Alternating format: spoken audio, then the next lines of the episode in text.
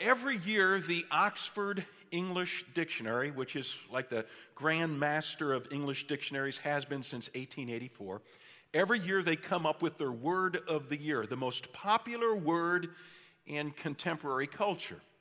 Well, a year ago, the word of the year was selfie.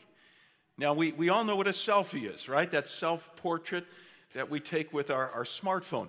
I was, uh, I was reading an article on selfies the other day. I mean, we, we've all taken a selfie or two, or three, or four thousand, right? And this article said the interesting thing about selfies is that most often we're taking a selfie to show people where we are. So here I am at the Bears game, or here I am at a friend's party, here I am at the Eiffel Tower in Paris. But, but the strange thing is, though, though we intend to show people where we are because my smartphone is just a couple of feet from my face, what do they see? they see me. I'm in the center of the picture. I crowd out everything else. Now, I want to use that as an analogy to introduce today's topic. We're going to be studying in God's Word the topic of self absorption. Self absorption is me at the center of the picture, it's me crowding out everybody else from my life. And, and the irony about self absorption is that the more I'm all about me, the more I'm all about pursuing my own happiness, the less joy, true joy, I really experience. So, we're in the third week of a six part holiday series called Killjoy. We are exposing those attitudes and behaviors that rob us of true happiness. So, a couple of weeks ago, when we began the series, we looked at discontent. Last weekend, we looked at guilt. Today, we're looking at self absorption, self absorption. You know, I'm stuck on myself. We all have this, this same tendency. My world tends to revolve around myself. I tend to treat other people like they're minor actors, supporting actors in the grand drama of my life. And so today we're going to take a look at, at what it means to break free from self absorption. I want you to turn with me to Philippians chapter 2 and get your outline from your program so that you could jot down what God has brought you here to teach you. You don't need to fill it out if this is not a problem for you. In which case, you're living in denial. All right? When we talked about freedom from discontent a couple of weeks ago, we, we looked at, another passage in Philippians, Philippians chapter 4. And at that time, I gave you some background to this epistle, this New Testament epistle. I mean, this is the most helpful book in the Bible to go to if you want to learn about joy, because joy is the theme of Philippians. 16 times in the book of Philippians, four short chapters, 16 times Paul, the Apostle Paul, uses the word joy or rejoice. And what's so interesting about that is that Paul is writing the epistle from prison. He's in jail for preaching the good news about Jesus. But he's not wringing his hands, asking, Why did you allow this to happen to me, God? He's not grumbling, he's not complaining. Paul is full of joy. And today we're going to learn that a major reason for Paul's joy is that he resisted this temptation of self absorption and instead, Paul practiced others centeredness. So, how do we move from self absorption to others uh, centeredness? Paul teaches us in, in the book of Philippians, it has something to do with our mindset, it has something to do with the way we think about things. In fact, there's a, a verb in the original Greek, the verb is phroneo. Phroneo that means to think or to consider, to perceive, to set your mind on something. Paul uses phroneo 10 times in this short, short epistle. You know, Paul is, is trying to help us see that it's, it's our thinking that impacts our attitudes and corresponding behaviors. So, what sort of thinking will set us free from self absorption? Three think directives today. Here's number one got to think team. Okay, write that down. Think team. Now, a couple of weeks ago, I told you as we were in Philippians that the Apostle Paul wrote 13 New Testament letters. Paul wrote a good portion of the New Testament. And those 13 letters, for the most part, are intended to address problems in the lives of the readers. I said, by way of contrast, Philippians is a different kind of epistle. It's a very upbeat epistle, not so much to address problems in readers' lives as it is to say thank you, because the Philippians had just sent Paul a very generous financial gift. So this is a thank you note. However, I may have overstated things a bit when I said that Paul isn't addressing any problem in, in Philippians, because the fact of the matter is there is a problem that he's addressing. Okay, it's very subtle. You got to read between the lines a little bit. And it's not a big problem, but the reason he's writing is to keep it from becoming a big problem. He, he wants to nip it in the bud. What is, what is the problem that Paul addresses? Well, you know, in a phrase, it's the, the Philippians, some of them weren't, weren't getting along with each other. And so Paul writes this epistle with an emphasis on unity, on getting along, on oneness, on thinking team. So if your Bible is open in front of you, and this is why it's good to bring your own Bible, because I'm going to just flip through some miscellaneous verses here to give you a feel for you know, this problem that he is addressing in a very subtle way. Uh, first instance I see is in chapter 1, verse 27, where Paul says, Whatever happens, Conduct yourselves in a manner worthy of the gospel of Christ, and then whether I come and see you or only hear about you in my absence, I will know, listen, I will know that you stand firm in the one Spirit, striving together as one for the faith of the gospel. This emphasis upon oneness because evidently they weren't playing as a team. Go down to chapter 2, verse 14. This is pretty obvious. Do everything without grumbling or arguing why would he say this unless there was some grumbling and arguing going on? Drop down to verse 21. He says, Everyone looks out for their own interests, not those of Jesus Christ. That doesn't make for good teamness.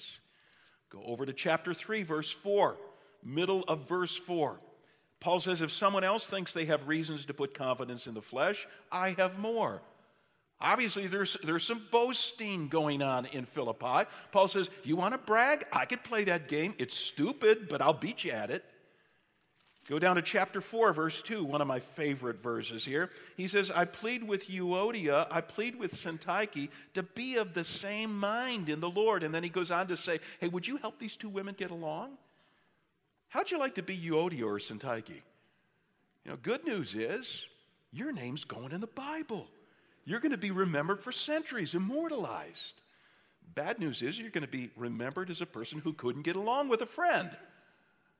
Okay, so, so this is what, what Paul is, is addressing here in the book of Philippians. The Philippians weren't operating as a team, people were playing for themselves. There was some serious self absorption going on. You know, one of my favorite sports coaches of all time and I hesitate to say this because I know there are probably a few Chicago Bulls fans in the audience, but one of my favorite sports coaches is Pat Riley. And years ago, I read a, a book on leadership by Pat in which he made a case for teamness, the importance of playing together as, as a team. And when Riley first came to the LA Lakers in the early 1980s, uh, he said they were very stagnant as a team and he diagnosed their problem as the disease of me.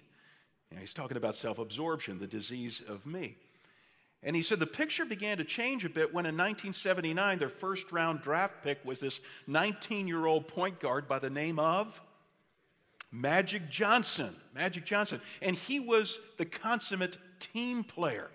And th- this showed in the very first game he played. The Lakers won the game in the final seconds. Skyhook one of Kareem Abdul Jabbar's uh, patented skyhooks from 20 feet out. They win at the buzzer. And Riley describes what happened next. He says, completely expressionless, Kareem turned and headed for the shower. It was the way Kareem enjoyed winning. But before he could reach the far end of the court, Magic came bounding over. He hurled himself into the center's arms, hugged him with all his exuberant might, and poured praise on his captain. Can't you just imagine this? Kareem couldn't believe what was going on. Mean, this was just the first night of an 82 game, nine month stretch. Didn't this rookie have any sense of cool? Riley says, no, he didn't. well, over the course of the next several seasons, you know, Magic continued to do this, pour praise on his teammates and draw out their best play. And finally, one day, Riley asked Magic the question. He said, How come you're such a selfless player? And Magic said, Well, that happened in my, in my youth when I was a young boy playing basketball in a youth league in East Lansing, Michigan. The coach took me aside one day and he said, Magic, you're the biggest guy on the team. You're, you're our best shooter. I want you to shoot the ball whenever you get it. So, whenever Magic got the ball, he shot it and he made baskets, and his team won games. And he'd look around at his teammates with that big cheesy grin of his, expecting it to be returned. And instead, he saw misery on their faces. Nobody was having a good time. And he realized the coach's strategy was winning games, but there was no joy on the court. And he decided to change things out. And he started drawing defenders toward himself and then passing the ball to his teammates, letting them shoot. And they still won games. But now everybody was having a good time doing it. And it transformed the culture of that youth league team. And years later, that same approach transformed the culture of the LA Lakers. So much so that in the 1980s, they won five titles. They went to three championship series. And they had a good time. They had a good time doing it. Self absorption is a killjoy. We got to learn how to think team. So let's go back to Philippians. We've already looked at several miscellaneous verses in this epistle, but now I want to go to, to today's text it begins at Philippians 2, verse 1. Let me read the first two verses of Philippians 2 to you because these verses scream team. Okay, verse 1 of Philippians 2. Therefore, if you have any encouragement from being united with Christ, if any comfort from his love, if any common sharing in the Spirit, if any tenderness and compassion, then make my joy See, there's one of those joy words. Make my joy complete by being like minded, having the same love, being one in spirit and of one mind. You see all the oneness, all the team expressions in these two verses. Just begin at verse 1. Uh, Bible scholars tell us that there are four important phrases in this verse, and each of, of the phrases, now listen, it's made up of two nouns, no verbs. So if you read this in the original Greek, it would sound very choppy. In fact, when the English translators, when they translated this into English, they added verbs to kind of smooth things out. If you were reading this in the original Greek, here's what verse 1 says If any encouragement, Christ. If any comfort, love. If any sharing, spirit. If any tenderness, compassion. You say, wow, that is choppy. Paul wasn't a very good writer, was he? Was he? He wasn't trying to win an essay contest. What Paul's doing here, he's just, he's just throwing out words that have to do with team. He says, You want to build a team? I'll give you the ingredients. Here, here are the ingredients for team it's encouragement, Christ, comfort, love, sharing, spirit, tenderness, compassion. Mix it together, you get team. Let, let, let, let, me use an analogy here, okay? I love to go to the Art Institute, the Art Museum in Chicago, even though I don't know what I'm looking at. All right, but I make a beeline for the impressionistic paintings. I just, you go up the main staircase and there they are right in front of you. You ever looked closely at a Monet, Claude Monet, one of his paintings? What you'll see if you look closely, you'll see a lot of dabs of color. Just dab, dab, dab, dab, dab, dab, dab, lots of dabs of color. But you got to step back to see what it is. You step back and it's this beautiful landscape. So, what Paul is doing in verse 1 here, he's go, dab, dab, dab, dab, lots of dabs of color. And then you step back, and what do you see? You see this picture of a team. You get it? Good. Yeah, I was afraid I lost some of you the minute I said art, all right? Okay. So, verse 2 continues to give us dabs of color. Look at all the team expressions in verse 2. If you got your own Bible, you want to underline these like minded, same love, one in spirit, one mind. Paul is inspiring us to think team. Think team. You know, let's do that right now. Okay, I want you to think of some of the groups, some of the people groups that you're part of. Okay, so you got your family, you got your circle of friends, you got people you work with, you got your neighborhood. If you're in a community group here at Christ Community Church, if you're a high school student in a house group, I want you to think of people groups that you participate in. Do you think of these groups strictly in terms of what they contribute to your life? Or do you think of them as teams whose teamness you want to contribute to? Much like Magic Johnson and the LA Lakers. What if you brought to these groups some of the team characteristics we've just been looking at in the opening verses of Philippians 2? What if, for example, what if you started thinking of your, of your family as a team? How would that change the way you approach dinner table conversations? You know, we're, we're a team around this table. How would it, it approach the way that you do household chores? We're, we're a team. Or the way that you make family financial decisions, or you know, the way you choose what to watch on TV. We're a team. We're a team. See, there's a huge difference between self absorbed thinking and team thinking. What if you started thinking of your workplace as a team? When you went to work this week, you, you know, you were thinking to yourself, team. You know, this is not just about getting my job done. This is about helping the team here accomplish its goals. What if you looked at your neighborhood as a team? Now, tr- truth be known, most of us would have to admit we don't even know most of our neighborhood teammates, do we? I was talking to a guy at Christ Community Church just a, a couple of weeks ago, and he said sometime back he was speaking with one of his neighbors, a fellow Christ follower, and the two admitted to each other, You know, we don't know too many people on this block.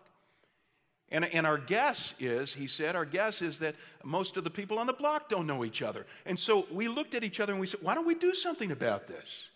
You know, why don't we be the ones who like throw the block party? And so that's what they've been doing for the past couple of years. Once or twice a year, they throw a block party. Every month, he puts something on the calendar for the neighborhood. It may be a bunco night at somebody's house. It may be collecting canned goods for the local food pantry. Every month there's something for the neighborhood. Not everybody shows up, but always some neighbors come. And this guy's getting a reputation for being the glue in the neighborhood. What if you became known as the glue in your neighborhood? What if you became the one known as the glue in your workplace or the glue among your friends? My guess is you'd, you'd experience a whole lot of joy. Number two, you want to break the pattern of self absorption and experience joy? Think others' interests. Others' interests. Uh, we have all heard of the Salvation Army. Uh, this is the season when we see the bell ringers on the street corners or outside of stores. We know their reputation. The Salvation Army cares about people's needs, physical needs, food, clothing, shelter, and so on. Well, years ago, the Salvation Army used to celebrate once a year. All of its staff from around the country would get together in one central location on Christmas Eve. So all their work has been completed, and they would celebrate. And this is the time when their commander in chief, General Booth, William Booth, the founder of the Salvation Army, he would give a rousing speech to the troops, you know, to inspire them. Well, in 1910, uh, William Booth was reaching the end of his life, and he was too weak to go to the annual celebration. But he sent his speech in the form of a telegram, and he asked that it be read at the night, at the end of the party that night. So at the end of the party, the moderator for the meeting gathered the hundreds of delegates from around the country and said, We have a message from General Booth. And he stood up, opened the telegram, discovered it was one word. And so he read it out with a booming voice Others. That was it. It's others. You know, if Paul were to give us one word in the next couple of verses of Philippians, verses 3 and 4, it would be the word others. Let, let me read verses 3 and 4 to you. And I want you to note at the beginning of verse 3, he actually begins by exposing some anti others attitudes. Okay? Verse 3 Do nothing out of selfish ambition or vain conceit, but in humility value others others above yourselves, not looking to your own interests, but each of you to the interests of the others.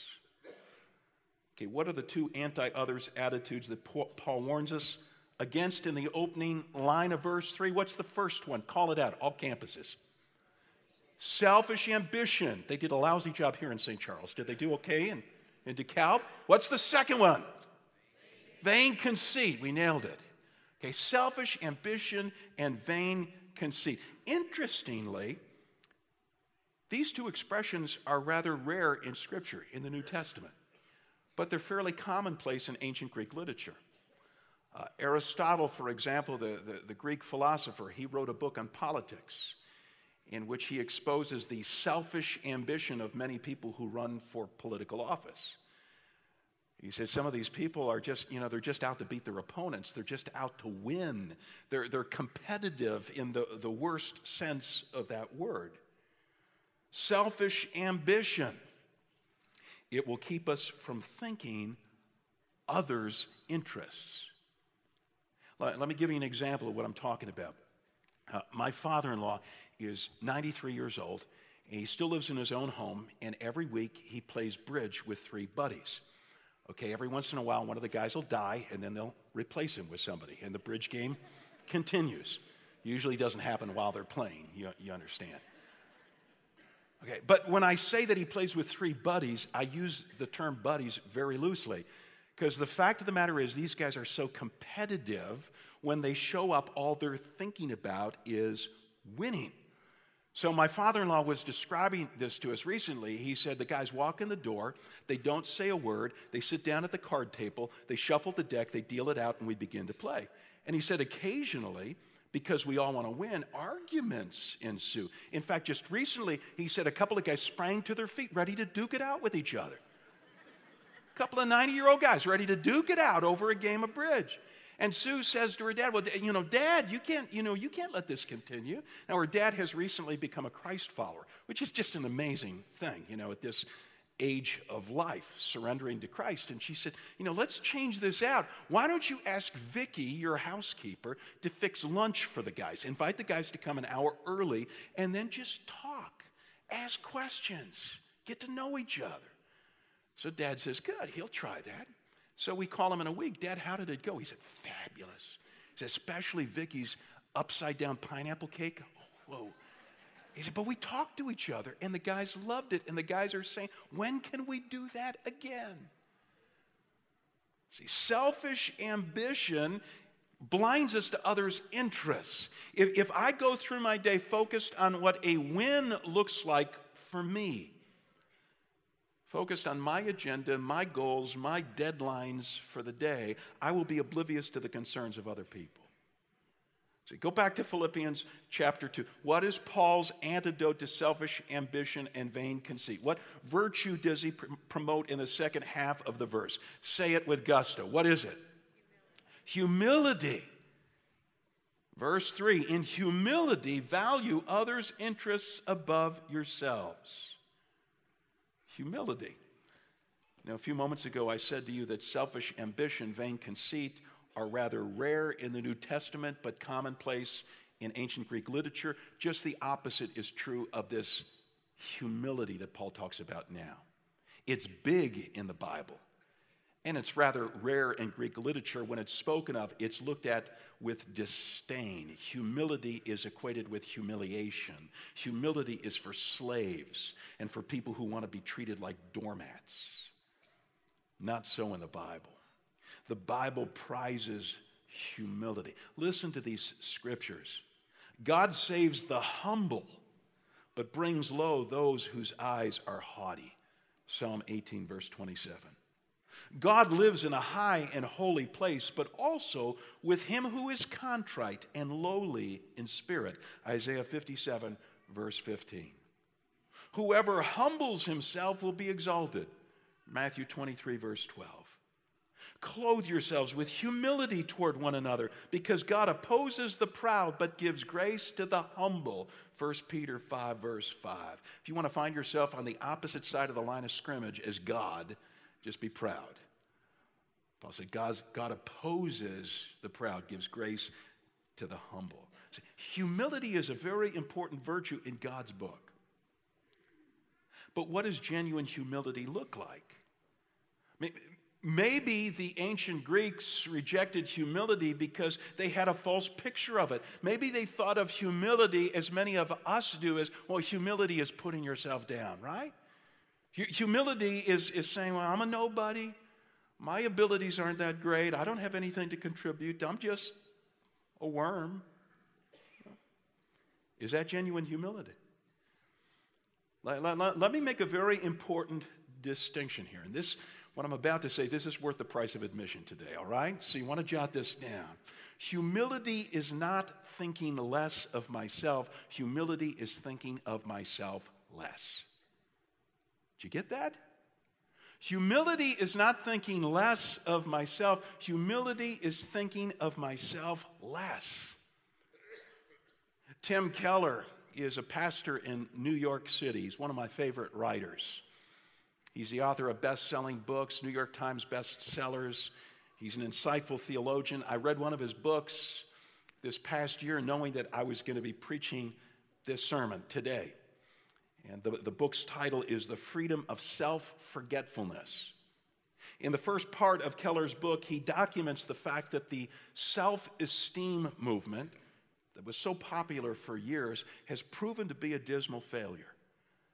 Experts tried to convince us that the, the reason people don't succeed, the reason people misbehave, the reason people get addicted to stuff, the reason people hurt other people is they have too low a self esteem. You heard this before. And so, so we, have been, we have been encouraged to develop a high self esteem. We need to focus, we're told, on how wonderful we are and how great our achievements are and, and how important the things we want in life are. Well, according to Keller, studies have now shown that people with too high a self esteem are more dangerous to themselves and others than people with too low a self esteem. And so Keller concludes in his book, he's, he said, you know, the, the answer here is not to think of yourself with, with a high self esteem or think of yourself with a low self esteem. The, the, the, the answer is to think of yourself less. What a brilliant idea. Where does Keller get that? How about right out of Philippians 2, verses 3 and 4? You know, Paul tells us in these verses to think of ourselves less, and then he tells us how to do it. How do you think of yourself less? He said it's by thinking of others' interests more. Go back to verse 3. Last line in humi- humility, value others above yourselves, not looking to your own interests. Okay, think of yourselves less, that each of you, but each of you to the interests of others. Think of others' interests more. Let's get real practical here. Okay, let, us talk about a few venues in which you can, can apply what we're, we're learning here about uh, thinking of yourself less and others' interests more. What, one of the venues is in daily conversation. Okay, what do you like to talk about? What are your interests? I mean, bring them to mind right now. Okay, for some of you, it's politics. Uh, for others of you, it's the latest cute thing that your two year old said, right? Or do you like to talk about the bears? Or about clothes? Or about how stressful things are at work? Is that what you gravitate to talking about? Or uh, where you went on your last family vacation? Okay, those are your interests. That's why you talk about them. What about the interests of other people that you hang out with? What about the interests of your family members? What about the interests of people at work? The interests of your best friend? Do you know what they are? Now, I'm, not, I'm not talking about superficial interests, the kinds of things people post on their Facebook page. You, you ever ask the question, you know, so what makes you really happy? Or what keeps you awake at night? Or where are you at spiritually these days? Well, one of my favorite Old Testament proverbs is Proverbs 20, verse 5. Let me read it to you. The writer of Proverbs says, The purposes of a person's heart are deep waters but one who has insight draws them out. I love this, this metaphor. You, you follow the word picture here? The writer of Proverbs says pe- people are like a deep well. Okay, and, and, and to get water out of that well, you're to need a bucket. What, what's the bucket? It's asking good questions so you can draw them out. Do you ask good questions? or do you do all the talking? I was taking my dad out for, for breakfast a week ago to celebrate his 90th birthday. Okay, just, just the two of us, big milestone. And I thought to myself, I don't want to regret afterward that I, you know, I wasted the opportunity to ask him some great questions. So I put together questions ahead of time. And then we, we got together over the breakfast table and a stack of pancakes. And I, you know, I asked things like, what are the best decisions you've made in 90 years? Okay, what would you change about your life if you could change something? Okay, my dad grew up in India, so I asked him, what, what was the best part of growing up in India? What was the worst part of grow, growing up in India? I asked him, who's your favorite child? You know, because I knew I was paying for breakfast. It was, you know, slam dunk.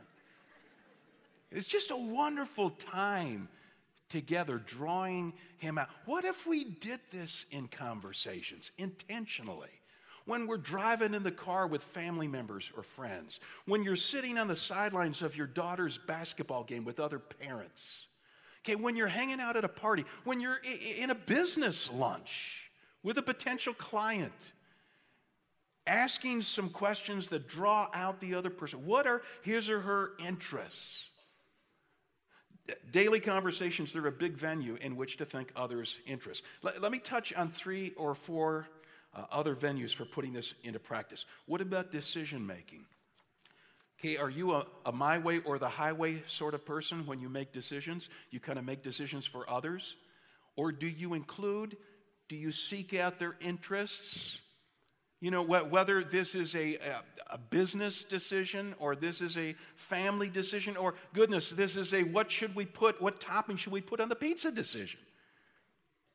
Do, do you solicit others' interests or do you make the decisions for them based on your interests? Well, here's another venue recognition. You know, when I stop to think about it, I, you know, I sometimes get a, in a funky mood when I feel like I'm not being recognized for my contribution. I'm not being thanked. I'm not being praised by the, you know, I did this and this and this and this for them, and they didn't say thank you. I wonder how many people in my life every day are just waiting for somebody to recognize what they've done, waiting to someone to maybe me to say thank you. See, I'm waiting for my thank you. Am I interested in, in their thank you? Or I'll throw out one more venue. And again, this is just meant to think, get us thinking in terms of others' interests. What about church? When you came to church today, whose interests did you have at heart? Now, I'm not going to guilt trip you because I, I, hope you came with some personal interests. I hope you came intending to get something out of this service for yourself. But what about others' interests? What about the interest of the person sitting next to you or two seats down right now at Blackberry Creek, Bartlett, St. Charles, DeKalb, Maybe, maybe that person's new to Christ Community Church and their interest is just getting to know somebody, just having somebody welcome them, tell them a little bit about the church. Will, will you meet that interest in somebody else's life? Not right now, but before you leave the auditorium you're seated in. What about the interest of the person you handed your child off to at Kids World? Now, I know what your interest is. Your interest is that their number won't go up on the screen, right? so you won't have to leave the service in front of everybody else. But what about the interest of the person, the volunteer you handed your child to? I'll tell you what one of their interests are. Their interest is that you would volunteer to serve in Kids World sometime. That's what their interest is, one of them. Okay. Do we leave Christ Community Church or any church we attend kind of filling out the report card? You know, how good a job was done in meeting our own interests, our style of music, you know, whether the topic of the sermon connected and say, Friends, if we came to church intent on meeting others' interests, what a difference it would make in our sense of community. What a warm, loving place we'd become known as. What joy, what joy we, we would experience. How to overcome self absorption. Number one, think team. Number two, think others' interests. Number three, think serving opportunities. I want you to go back to Philippians 2. Paul is about to move from exhortation to illustration. Okay, he's been exhorting us, he's been challenging us, and now he's going to throw out an illustration, an example of what freedom from self absorption looks like. And he chooses, this is really startling when you stop to think about it. He chooses as his role model the most exalted person in the universe. He chooses Jesus Christ. And the reason I say that's eh, startling is because superstars aren't typically known for thinking team or thinking others' interests or thinking serving opportunities. But Jesus did. He's a, he's a role model when it comes to freedom from self absorption. Begin at verse 5. Paul says, In your relationships with one another, have the same mindset as Christ Jesus. He's a role model. Who, being in very nature God, did not consider equality with God something to be used to his own advantage. Another version says he didn't consider equality with God something to be grasped, held on to. Rather, he made himself nothing by taking the very nature of a servant. Being made in human likeness and being found in appearance as a man, he humbled himself by becoming obedient to death, even death on a cross. Stop there. These are amazing verses. In fact, some Bible scholars say that Philippians 2, verses 5 through 11, are probably the lyrics of an original worship song sung in the early church, which is why in your Bible, if you got your own Bible in front of you, it's, it's laid out here on the page to look like a poem. It's because these are the lyrics of a song, probably. There, there, there, are so many things we could draw out of this passage about Jesus, but the, the only thing I want to draw your attention to right now is that Jesus, although he was in very nature God, was willing to become one of us. Why? So he could serve us. Circle that word servant in verse 7. And how did Jesus serve us? Well, in the lowliest, most painful, most sacrificial way possible, he gave his life for us on the cross. Our sins deserve the death penalty. If, if that sounds harsh to your ears, let me just remind you that every day we defy God, we, we go our own way. We, we turn our nose up at the giver of life. And so scripture says we deserve to die, but Jesus came to earth to die our death. And by giving his life in payment for our sins upon the cross, he is now able to offer us, if we'll surrender our lives to him, life, real life in return. The consummate servant. We're going to be celebrating this in communion in just a few moments. I mean, th- this passage blows me away every time I read it. I mean, verse 5 begins with, with Jesus in heaven, and what's he thinking? Is he, is he thinking, look at me, I'm the Son of God? No, Paul says he didn't regard equality with God something to be grasped, to be held on to. You know, that would be self absorption. Jesus is thinking, look at lost humanity. They're condemned to death, they need a Savior. I can be their Savior, I can serve them. But this passage is more than just a good worship song in praise of Jesus.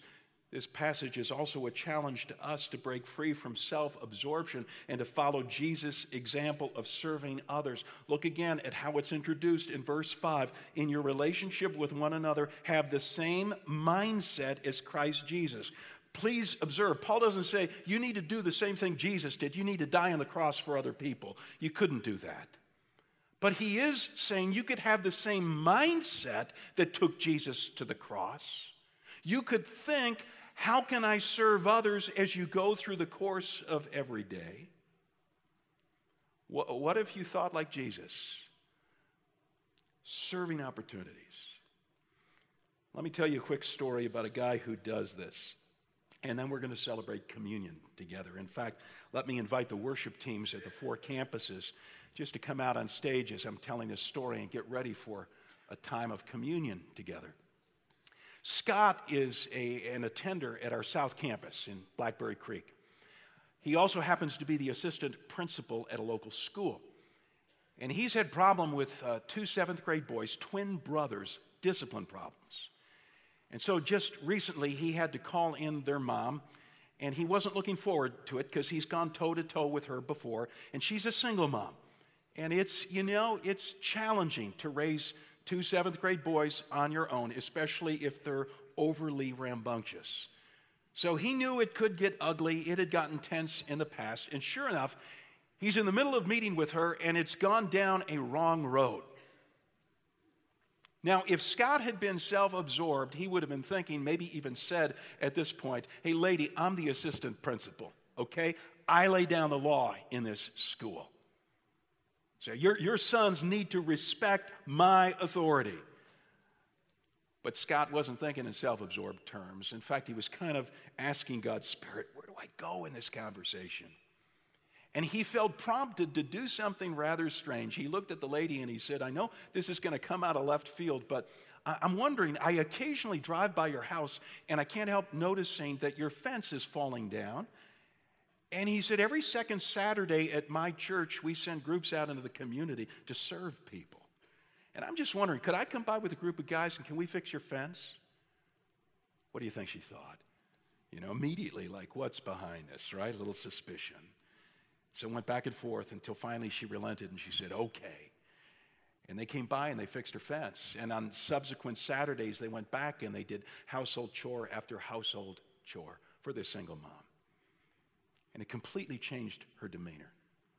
And, and what's more, it changed the demeanor of her two seventh grade boys. They started respecting Scott, the assistant principal, as well as others. And Scott says he heard recently that the family started going to a church in their neighborhood. See, think serving opportunities. That's how you break the stranglehold hold of self absorption in your life. That's how you experience real joy. Think serving opportunities. At, at, at home, that means not waiting for someone to clear your plate from the dinner table and wash the dishes. It means you start clearing plates.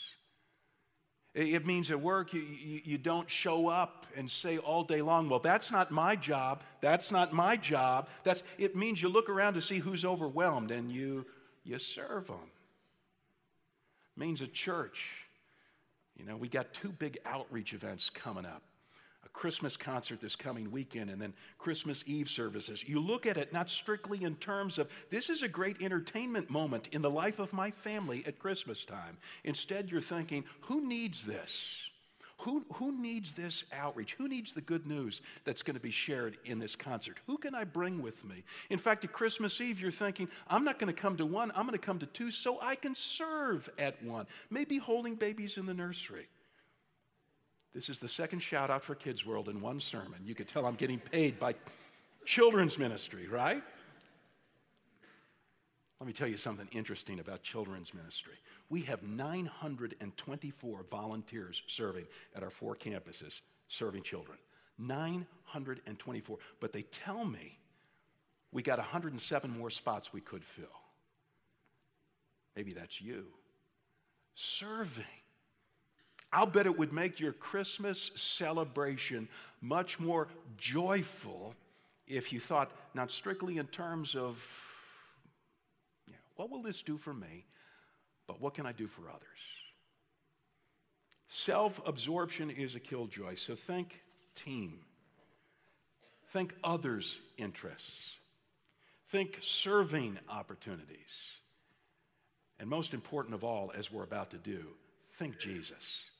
Think Jesus, not just as your Savior, but as your role model. I'm going to ask you to bow with me in prayer. We're going to close this sermon time in prayer, and then I'm going to ask the campus pastors at each of the other campuses to introduce communion. Uh, just a little focus on our Advent wreath. This is the second weekend of, of Advent, and then segue into a time of communion. Lord God, thank you for your Son. Jesus, thank you for coming as the perfect example of what it means to be free from self absorption, to be others centered. I want to pray that even as we go through this time of communion, as we hold in our hands the bread and the cup, symbolic of your broken body, shed blood on the cross it would be a time of doing business with you, of repenting of our self absorption, and asking for your help in becoming others centered. We pray in your name. Amen.